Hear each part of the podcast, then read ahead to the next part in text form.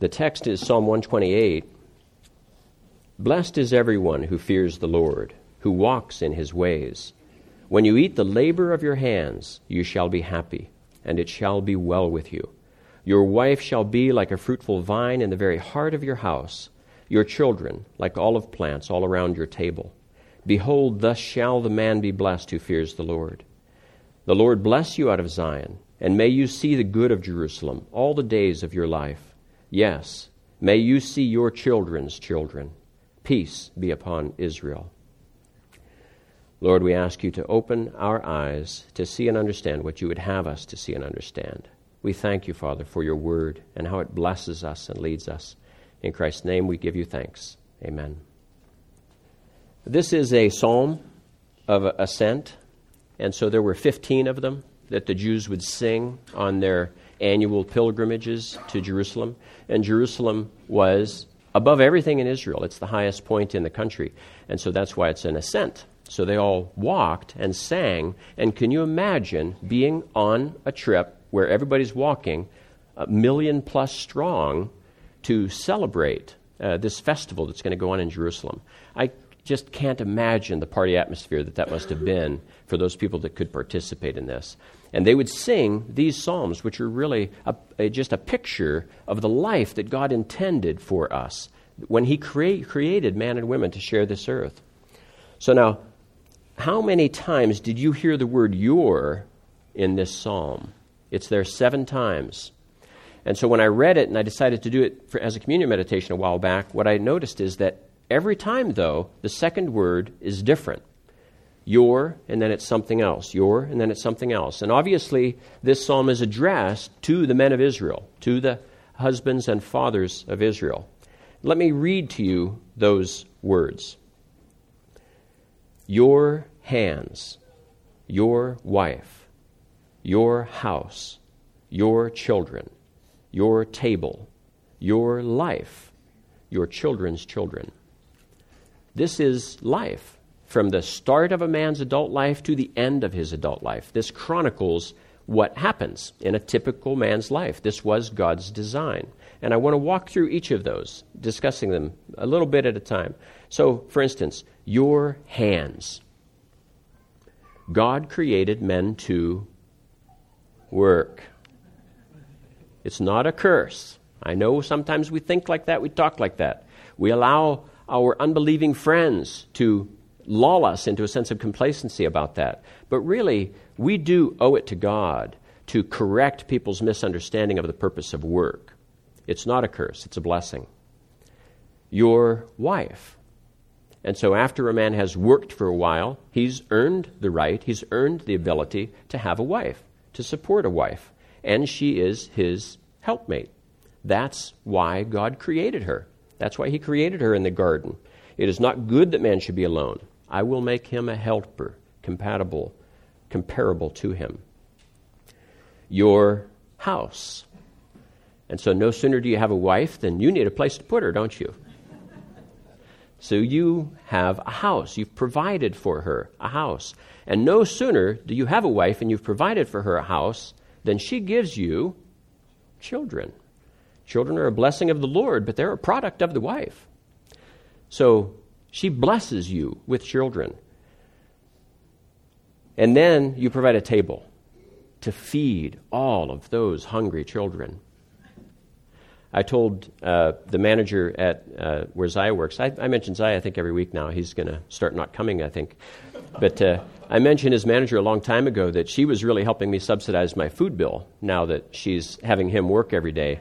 Because as long as he worked more than five hours, he could eat all he wanted there. And he eats a lot. So he'd have this big mounding heap of food.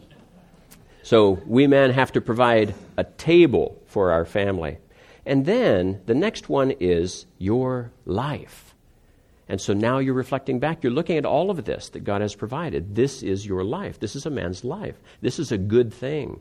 This is nothing that a man should run from. It is nothing that he should be embarrassed about. And then the last thing is see your, your children's children. So now it's your grandchildren. So here you are at the latter end of your life, and you're looking back upon what you have had a hand in producing, how God has blessed you but you have also been faithful in following God, and you now have, hopefully, a godly offspring following in your path. Now, this is a life of faith, yet there is the life of the faithless. And if you remember when I shared this four years ago, I also shared with you a favorite British comedy show that I enjoy, and it's called Fawlty Towers. And as I was reflecting on Fawlty Towers at the time I was making this message, it occurred to me every one of the things that God holds up in Psalm 128 as beautiful, Fawlty Towers pokes fun at. Your hands, meant for work. Well, the manager of Fawlty, Towers, John Cleese, doesn't really like his work. And his hands are always not only in his own business, but in everybody's business. He, that's part of the comedy of the show. He's always getting into everybody's business. So he's a busybody. He's not just working as God intended with his hands, he's got his hands into everybody else's business. Your wife. His wife is a flirt. His wife is always flirting with all of the good looking young men that come into his hotel. And so here isn't a picture of the wife that's a perfect helpmate for this man.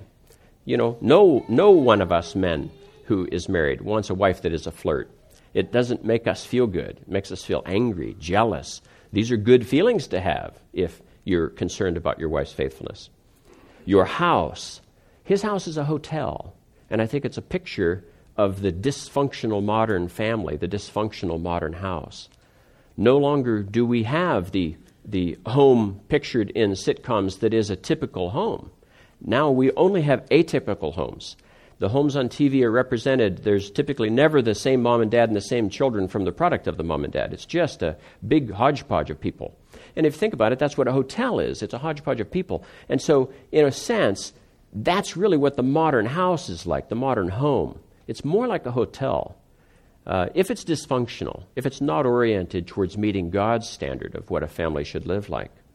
Your table, again, in a hotel, it's a dining room, so it's this common place. And uh, at, the, at the dining table is where a lot of the uh, family life plays out. But here at this hotel, it's where a lot of the, the bickering starts. It's, it's where the trouble begins in many of the episodes. So again, it's, it's a poking at exactly what God would have us elevate. And life, your life, uh, John Cleese is always muttering under his breath. Oh, no, no, no. He's, he's like he wants to kill himself. His life is a drudgery. Why did you, why am I saddled with this woman? Oh, nothing, dear. Uh, so, anyway, it's just his life, you are expected to believe, is just hell on earth. And he just can't wait for it to end. And children. Oh, don't even think about children at this show. I mean, children, if they're brought into the scene at all, it's only because they're ornery, and bad and horrible. So this uh, is what I'm picturing you is the dysfunctional, the total flip side of what God wants us to have. And yet, in many ways, that's why it's funny, because it pokes fun at what we most hold dear, and humor is, in many ways, that. That which pokes fun at us and hopefully doesn't go too far to then make us, hmm, you know, walk out on that comedian because he's no longer any, any, uh, any fun to listen to.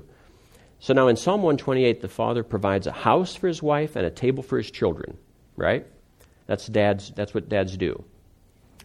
Our father has provided us a house and a table. It's the same.